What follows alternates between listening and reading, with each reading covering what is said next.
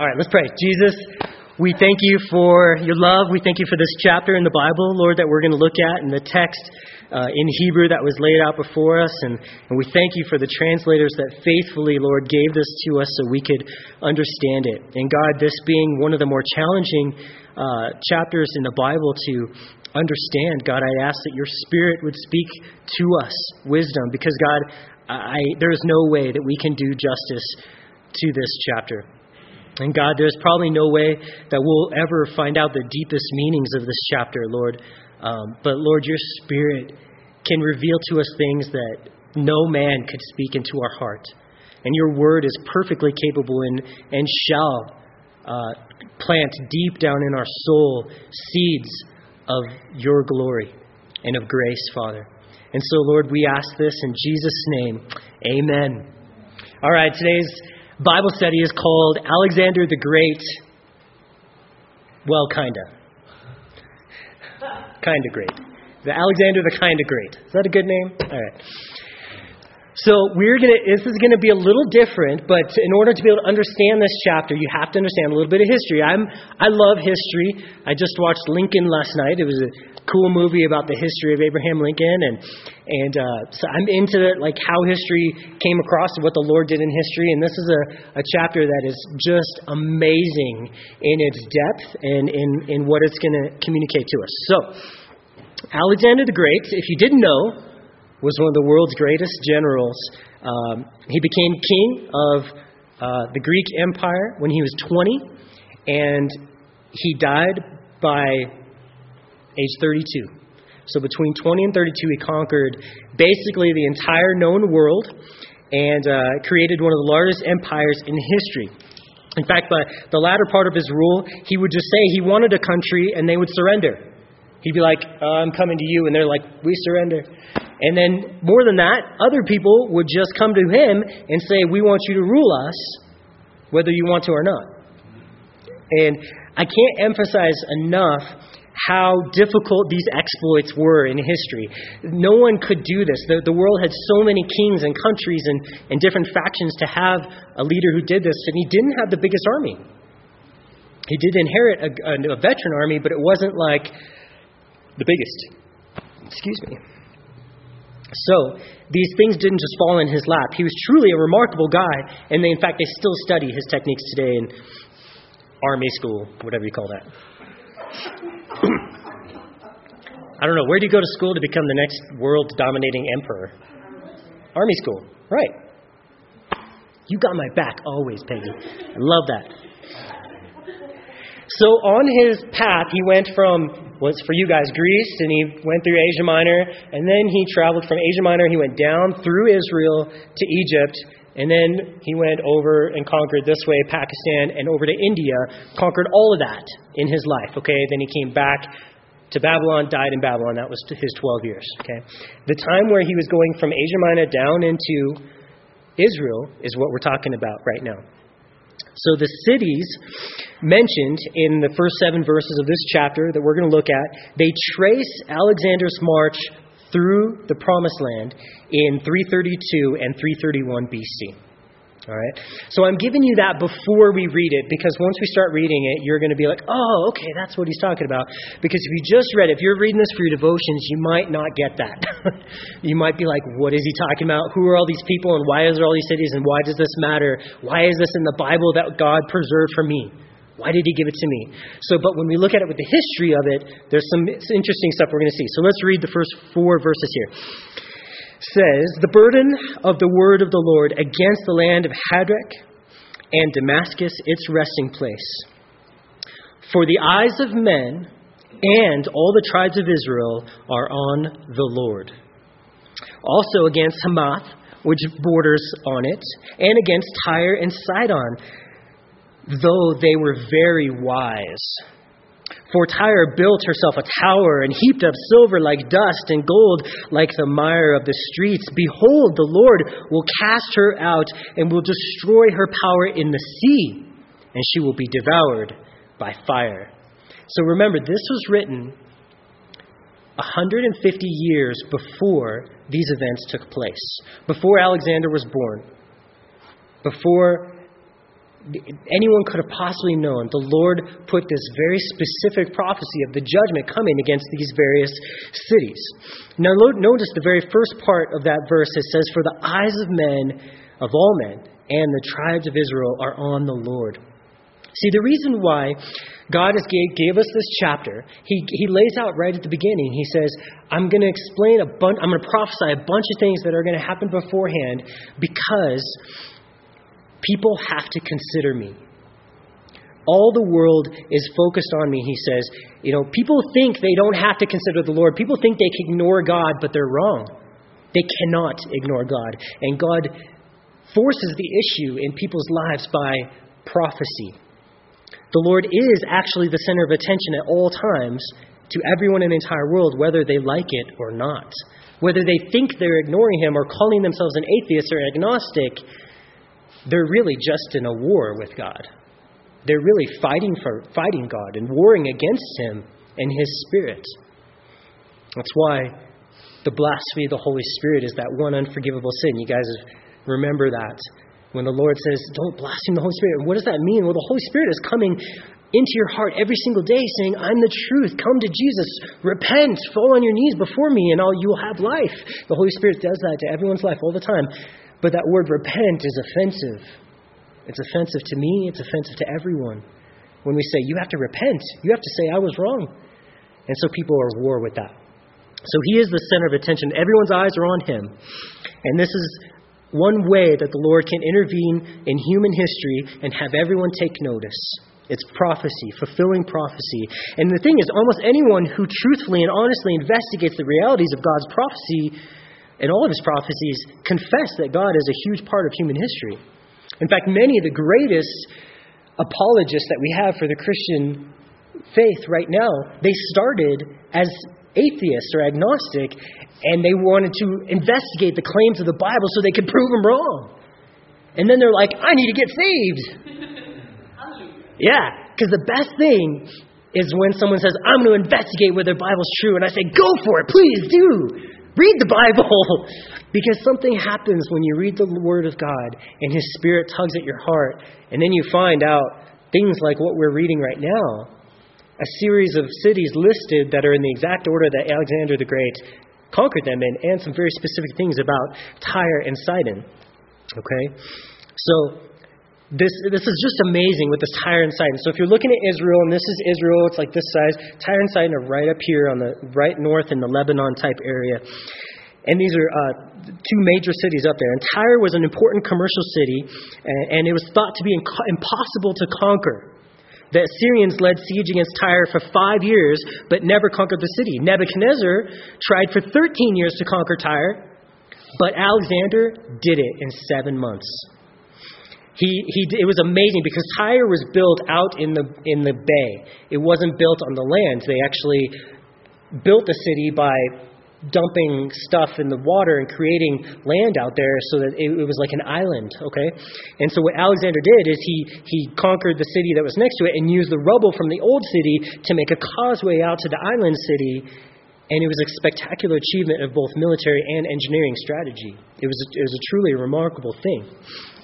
And so that's the Bible foretold it.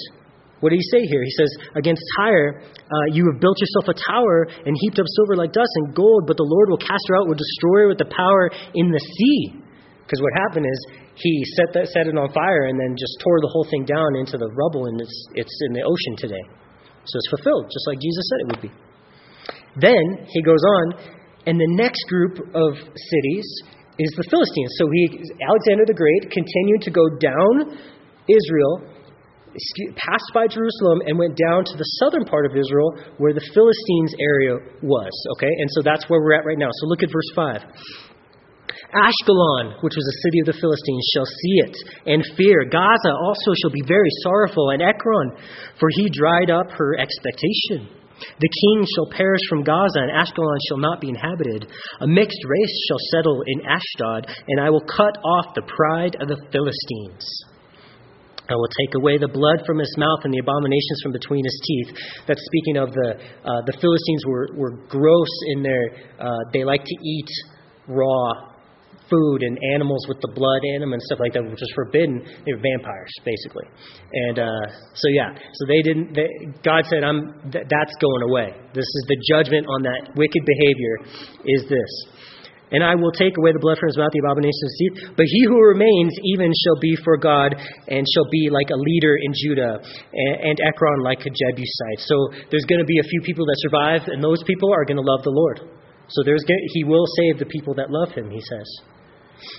Even though they're a different race, he said, there's going to be like the Jebusites. Well, who were the Jebusites? The Jebusites, in the time of David, he saved them even though they were allowed to live in Jerusalem and serve the Lord, even though they weren't Jewish. Okay? So, verse 8 I will camp. This is a very important verse. Highlight it, star it. This is the key, okay? I will camp around my house because of the army, because of him, he's talking about Alexander the Great, who passes by and him who returns. No more shall an oppressor pass through them, for now I have seen with my eyes.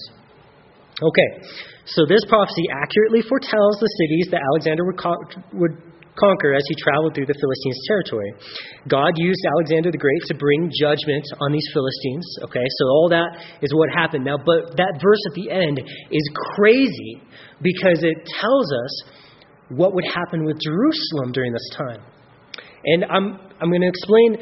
Uh, I have all the text here of Josephus. Josephus was a historian that lived way back, like just a little bit after Jesus, and he recorded very detailed about um, what happened during this time. And I could kind of read it to you, but it's about three pages long, so I'm going to kind of summarize it, kind of read parts of it, and uh, to help you understand what happened. Okay, it says now Alexander, when he had taken Gaza, made haste to go up to Jerusalem, and and Judah. Jaddua, J A D D U A, was the high priest in Jerusalem. And when he heard that Alexander was on his way, he was in agony and utter terror, as uh, not knowing how he should meet uh, the Macedonians, which was the, the Greeks that Alexander led. Uh, so he ordained that the people should make uh, supplications and prayers and join him in offering, making sacrifices to God, who, who uh, he besought to protect the nation and to deliver them from the perils that were coming upon him. Now, it's too bad they didn't read Zechariah because they had Zechariah. They didn't know that this was being prophesied. And they could have just read this verse, verse 8, which said, I will camp around my house because of this army. Okay? But God is gracious, God is gentle, and what happens is he goes to sleep and he has a dream, and God tells him in this dream uh, that he should take courage and open the gates and put on his white garments and go out with all the priests to meet Alexander the Great.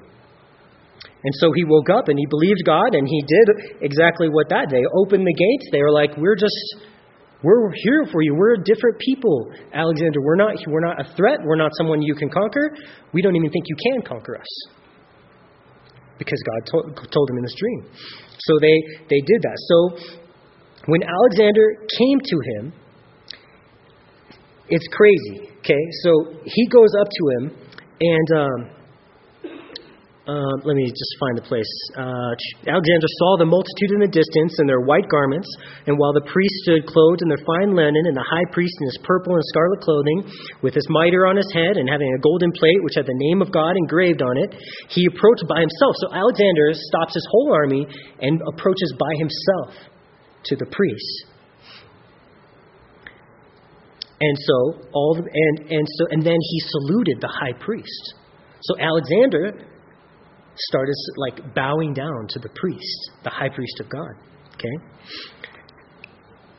So, whereupon the kings of Syria and the rest were surprised at what Alexander had done, and they supposed him to be had gone crazy in his mind. However, Parmenio, who was Alexander's second in command, alone went up to him and asked him how it came to pass, when all others adored him, that he should adore the high priest of the Jews. To whom he replied, I do not adore him, but I adore his God, that he is the high priest of. For I saw this very person in a dream, and in this very way that everyone was dressed, I saw it. And when I was in Macedonia, and when I was considering with myself how I might obtain the dominion of Asia, eh, eh, this dream exhorted me to make no delay, but to boldly pass over the sea, and that he would conduct my army, and that he would give me dominion over the Persians. And, uh, and so nothing that was told to me in this dream has been false. And so he believed that God had told him to go conquer and that God said he would be with him. So, so he says, I believe that this would bring my army under divine conduct and that we would conquer Darius, which he did. And so,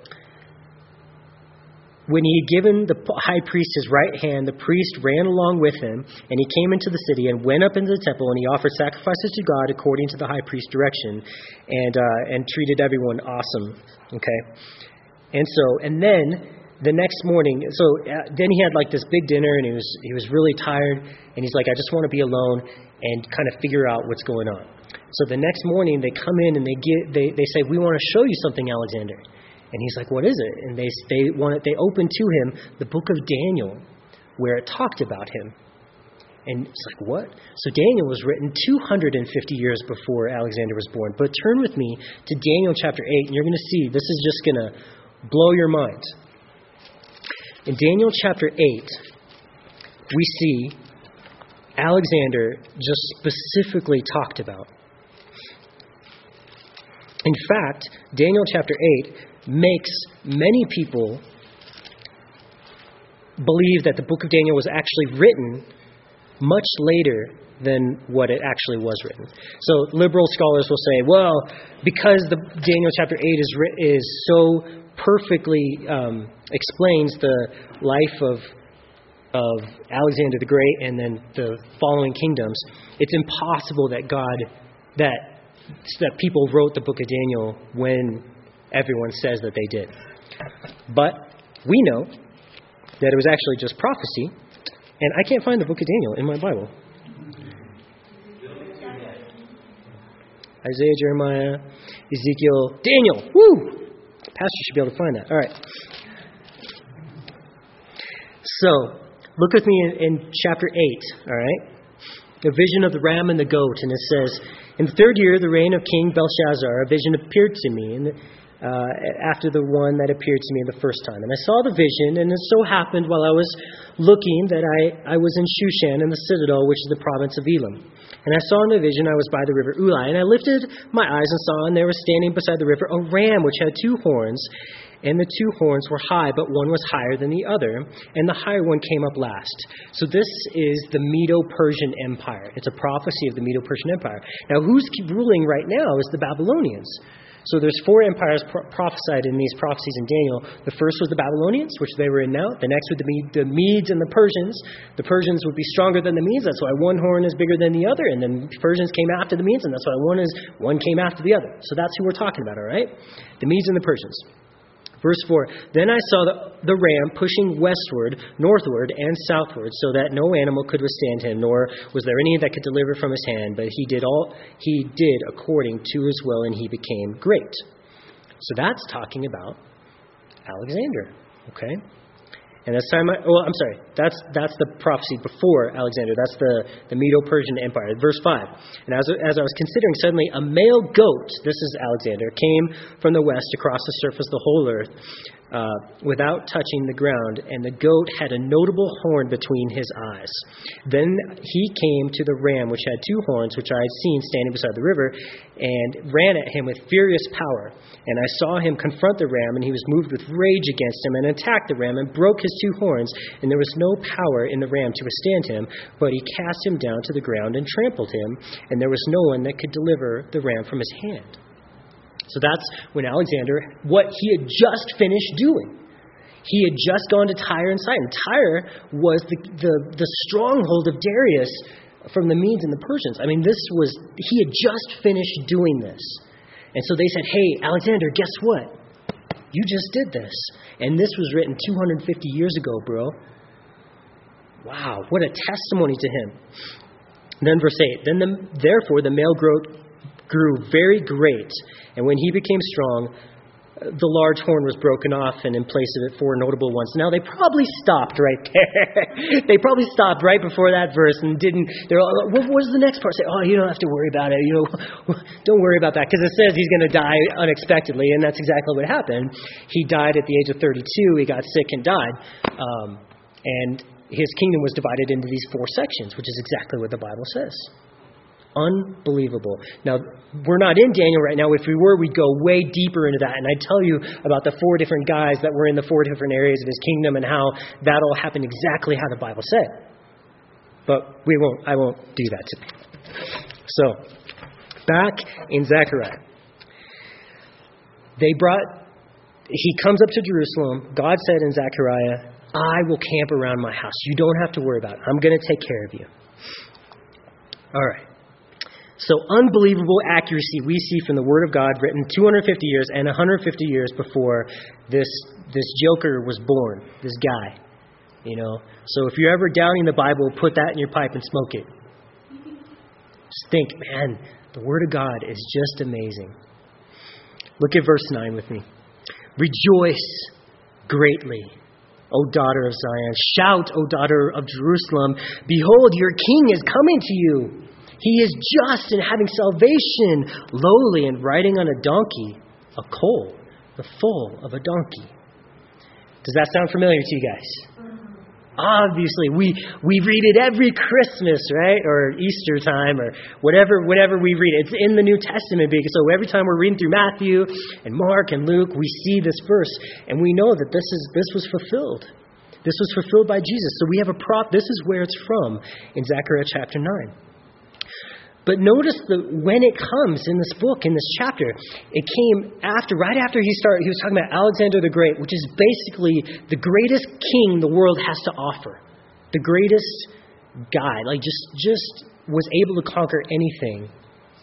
Then we have Jesus coming. And, and this is his, his lowly coming. We're going to see his triumphant coming in just a minute, but this is his, his humble, his, his lowly coming. And it, it shows us that God is coming to conquer too. Just like Alexander the Great was, was great at conquering stuff, Jesus is, the, is infinitely better at conquering stuff. And this, what it's talking about right now, him coming in with the donkey, is him conquering sin. And it's, it's to the extent Alexander was able to conquer the world, Jesus conquered sin so perfectly, so wonderfully. And we know what happened here. You know, um, that day was Palm Sunday, which is actually coming up really soon, in two, two Sundays from now, is when we celebrate Palm Sunday. And it was the day that Jesus presented himself as the Messiah to Israel. And it's interesting because back in Daniel chapter 9, if we read it, it tells us the exact day that that would have happened. Again, if they were reading their Bible, if they were counting the days, and you counted the days, it was 185,880 days or 560. Some I messed up the last. It's 185,000 something days, actual days, until it said the Messiah would come into Jerusalem. And it happened. That day that Daniel spoke of was this day where Jesus got on a donkey, a, a young donkey, and rode in, and everyone was shouting, Hosanna! Blessed is he who comes in the name of the Lord. And they were saying, This is our Messiah. And you know what they were all expecting him to do? Kick out the Romans, kick out the mean Pharisees, and, and just be the king right then, fix everything right then. And what did Jesus do? He said, No, that's not what I'm here to conquer right now. That'll come, and we're to, our next verse talks about that. But this verse, was so much more important for us because he had to come as the Messiah to conquer our sin, to be slain and butchered for our sin. And that's why it says, Rejoice, O daughter. Um, you know, rejoice, you weak ones. I see there, daughters and and and uh, daughters of Zion, daughters of Jerusalem, weak ones, humble ones. He's your king. He's the king of the humble people. That's who receive his grace. You will get to see him Behold your king. You will get to see him. He is coming to you, and you don't have to come to him. He says he's coming to you. You don't have to try to make your way to him. And, and what is he's just and has salvation. Those are the party favors he brings with him to his party. Justice and salvation. Everything is done right. And when it's all messed up, he saves. And he's riding on a donkey, which, of course, we just talked about him fulfilling. It's interesting because did you know kings actually rode on donkeys? They rode on donkeys when they were just going around town or going from place to place. They rode on donkeys back then, which I didn't know. I thought they rode on horses. But I learned that they, they only rode on horses when they were going to war. That's what horses are for. They were war horses, all right? Donkeys rode a lot smoother and like and, and they were just like more chill. They were like the low riders back in the day. All right, so the kings like to ride on the low riders. And that's the cool thing is that the first time Jesus came, he, he was a king. He was a king. But he was just riding low. He was taking the low, it says he was lowly, right? Low rider, lowery, lot, right? This works. So, the second time he comes, what does the Bible say? What is he riding on?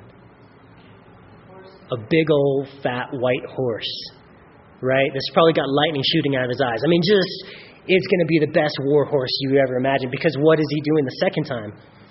He comes back he's going to war. He's destroying everything that is not justice and not salvation and not righteous. He sets up his kingdom, which is during the millennium. This reminds me of the verse that we all know, in Philippians chapter 2, that says, Let this mind be in you, which was also in Christ Jesus, who being the form of God did not consider it robbery to be equal with God, but made himself of no reputation, taking the form of a bondservant and coming in the likeness of men. And being found in appearance as a man, he humbled himself and became obedient to the point of death, even the death on the cross. Therefore, God has also highly exalted him and given him a name which is above every name, that at the name of Jesus every knee should bow, those in heaven, those on earth, those are under earth, and every tongue confess that Jesus Christ is Lord to the glory of the Father. And I want to see that happen. I want him to come back, and I believe he is coming back soon. I want to see the millennium, and that's what that's talking about there. When every knee is going to see him, every knee is going to bow, everyone's going to see him, that's going to happen. And just like Philippians went from the humble Jesus to the exalted Jesus, the first coming of a humble servant, the second coming of a glorified king, it does in Zechariah chapter 9, verse 9, as the humble king. And now look at verse 10. He says, I will cut off the chariot from Ephraim and the horse from Jerusalem. The battle bow shall be cut off, and he shall speak peace to the nations, and his dominion shall be from sea to sea and from the river to the ends of the earth. This is a description of the thousand year reign of Christ. Peace will be enforced. There will be no war. There will be no fights. Your children will never argue about their video games. There will never be an argument at the stop signs because there will be no red lights. It will be awesome. All green lights, no matter where we go. Never have to stop for a red light. Oh, that'll be great. But he does. He fixes everything. And it says the dominion shall be from sea to sea, which means he's going to rule the whole earth. It's going to be phenomenal. It's going to be fantastic.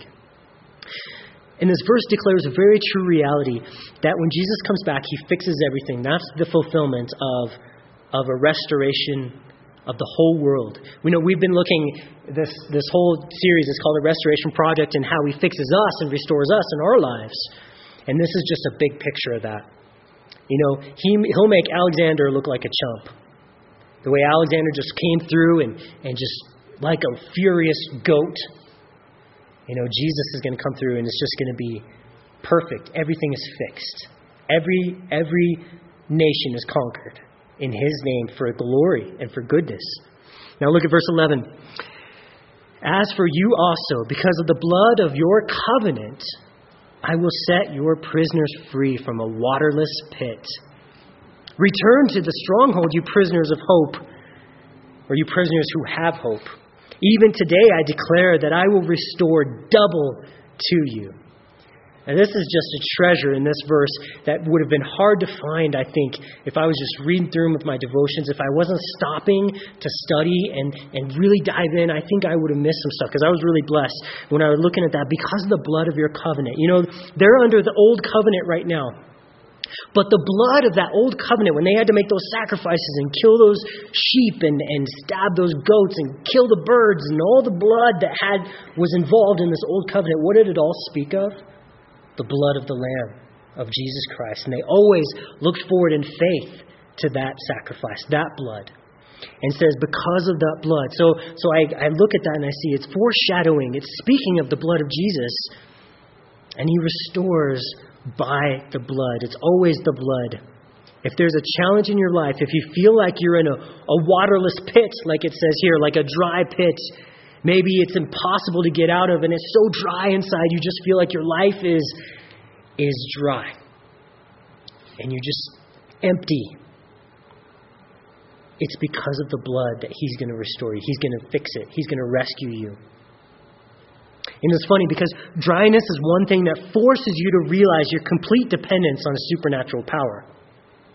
Dryness will cause even the hardest atheists to cry out to God and that they don't even claim they claim to not even believe in.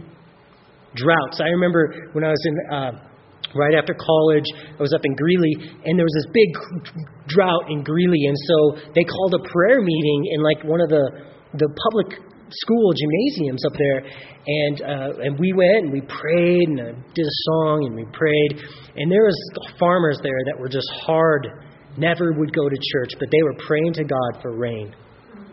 It's really interesting what dryness does, and it's it's just the same in our hearts. It's probably even worse in our hearts. When you feel dry in your heart, there's nothing that satisfies that except the Lord. In South Africa, a uh, naturist club owner, that means a, a nudist colony, Bo Brummel, was irked by accusations from moral watchdogs that a, a shriveling drought was brought on by the sin of the nude togetherness in his 100 acre farm, 1,000 acre farm down there in South Africa. So he was just mad about it, so he asked his 370 visitors to get dressed and for the first time in two months, it poured rain. and he said, quote, It's enough to make me become a monk. I just thought that was a funny story. So then he says here, you prisoners who have hope, you, you people who are, are still in this life and, and still struggling, wandering along, but you have hope, he says, return to that stronghold. He says, return both in the sense uh, of a military fortress and a spiritual fortress. The stronghold is the Lord Himself. And He says, when you do, when you come back to me, when you just hide yourself in me, He says, I restore double. That is not a bad investment. To trust in the Lord is never a bad investment. But I trusted in the Lord and I got hurt, you say. And that's a hard, hard thing to answer. But even if it seems that way, you don't see the end. Your inheritance is coming, like we talked about Sunday. It will be amazing for you if you trusted in the Lord. Just keep trusting in the Lord no matter what you see and no matter what, happen, what happens to you. I remember going through a, a tough time in my life where it was, it was not easy to trust in the Lord. It was not easy to continue going on doing what I knew I was supposed to do. And my dad was so awesome because he just said to me, just do what's right. Just keep doing what's right. You make good decisions and God will bless you. And it was so hard when I didn't see any of those blessings. There was a time where they were hidden from me. I was in a waterless pit in the bottom of the pit where you could only I could only see the dirt around me. It was just brown and dry. But when you trust the Lord, he becomes your stronghold. And he will defend you and he will reward you. And so that's my encouragement. Uh, I mean, I just see that this verse is so real.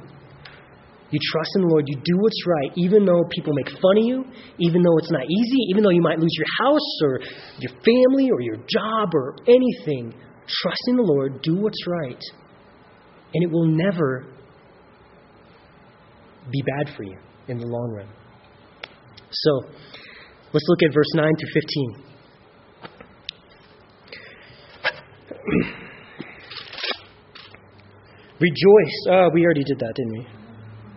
Where are we at? 13. Verse 13. For I have bent.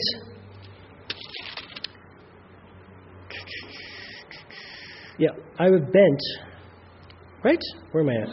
Yeah, verse 13. For I have bent Judah, my bow, fitted the bow with Ephraim, that's Israel, and raised up your sons, O Zion, against your sons, O Greece, and made you like the sword of a mighty man. This was fulfilled in the in the the time between the testaments, the Old Testament and the New Testament, it was during the Maccabees. Okay, so the Lord raised up the Maccabees to fight against the the Greek people. And the, after Alexander the Great, his kingdom was divided into four, and the Ptolemies and the Sud and the other people uh, were somewhere south of Israel, somewhere north, and they kept fighting um, amongst over Israel. And Israel just kept getting tossed back and forth. Eventually, the Maccabees rose up, and Israel won their independence. Fulfilled right there. Jesus said it would, or God said it would happen right here. It's amazing. Verse 14. Then the Lord will be seen over them, and his arrow will go forth like lightning. The Lord will blow the trumpet, and will go with whirlwinds from the south. The Lord of hosts will defend them, and they shall devour and subdue with sling stones. They shall drink and roar as if with wine, and they shall be filled with blood like basins, like the corners of the altar. But the Lord their God will save them in that day as the flock of his people. For they shall be like the jewels of a crown, like, a, like lifted like a banner over his land. For how great is its goodness, and how great is its beauty. Grain shall make the young men thrive, and new wine the young women. So, in this final section here, the Lord says, I'm doing the fighting for you. And this is again fulfilled during the millennium time. So this chapter jumps from things that we've seen in the past for us and things that are still future for us. We're kind of in this middle land where when Zechariah wrote it, it was all future, so it didn't really matter to him. He was just writing it all down. But for us, we, we have so much knowledge of what, what has happened in history. It's amazing the day that we're living in today. We even have so much knowledge of the future because we've seen the faithfulness of his word so far. We know that this is going to come to pass. So this verse 14 through 17 is talking about the millennium. And it says that god himself is going to go to war. So jesus again seen as better than alexander the great he comes down he conquers everybody and he sets up this kingdom. Um, and it's interesting because you know the um, the Muslims have a holy war idea too. It's called jihad. You guys know about it. And uh, in their holy war, it's the people of God that do the fighting, that win a battle for Him. And so sad. Because in our holy war, we have a holy war too. But you know, our holy war, God says, I blow the trumpet and I go fight. You guys just sit back and watch me. And it's so great to have a God that's so gracious, loving, protective of his people. He cares so much, and He will defend them, it says. And, uh, and then the verse 16 he will save them in that day the flock of his people and they shall be like jewels of a crown like a banner over his head and then he describes the millennium here what it's going to be like just the greatness of it that uh, how great is its goodness how great is its beauty grain shall make the young men thrive and, and wine the young women meaning everyone's going to be so happy Everyone's going to be so satisfied. Everyone's going to be taken care of. Israel's going to be so beautiful. The whole world is going to come to Israel once a year during the millennium on vacation to say hi to Jesus. We'll study that in a couple chapters. It's going to be awesome. All this being said, the result of having Jesus show up and fight for you is just joy. It's peace. He takes care of the battles when we trust in Him, when we let Him be our stronghold. So in this chapter, you know, it was a, this is a challenging chapter. This is tough for us to go through. But I really think that the Lord had something there for us. It's that He is willing to fight for you. He is willing to go to war for you. And He's going to fix everything in your life. So, trust Him. Trust Him today. Trust Him when you're in that pit, that watery, that waterless pit, that dry place in your life. Because I know some of you are in a dry place. Some of you have been in a dry place for a long time. Trust Him. Wait and see the deliverance because your King comes to you. He came already on a riding on that donkey, but he's going to come next time on a horse. It's going to be awesome. So let's pray. Jesus, we thank you, God, for your word and how it, how it changes us, changes the way we think. God, I thank you that you chose Alexander the Great and you, you talked so much about him and enabled him to do the things that he did, Lord God. And I thank you so much that you're so much better. Lord, that you, contrasted yourself and your champion, Jesus, saving us and going to war for us, Lord, when you died on the cross. Lord, help us to trust and believe in your cross and just be made new every day as we trust as we as we keep our eyes focused on you. Lord, we love you and we thank you, God, and I pray you would encourage each person in here. In your name we pray. Amen.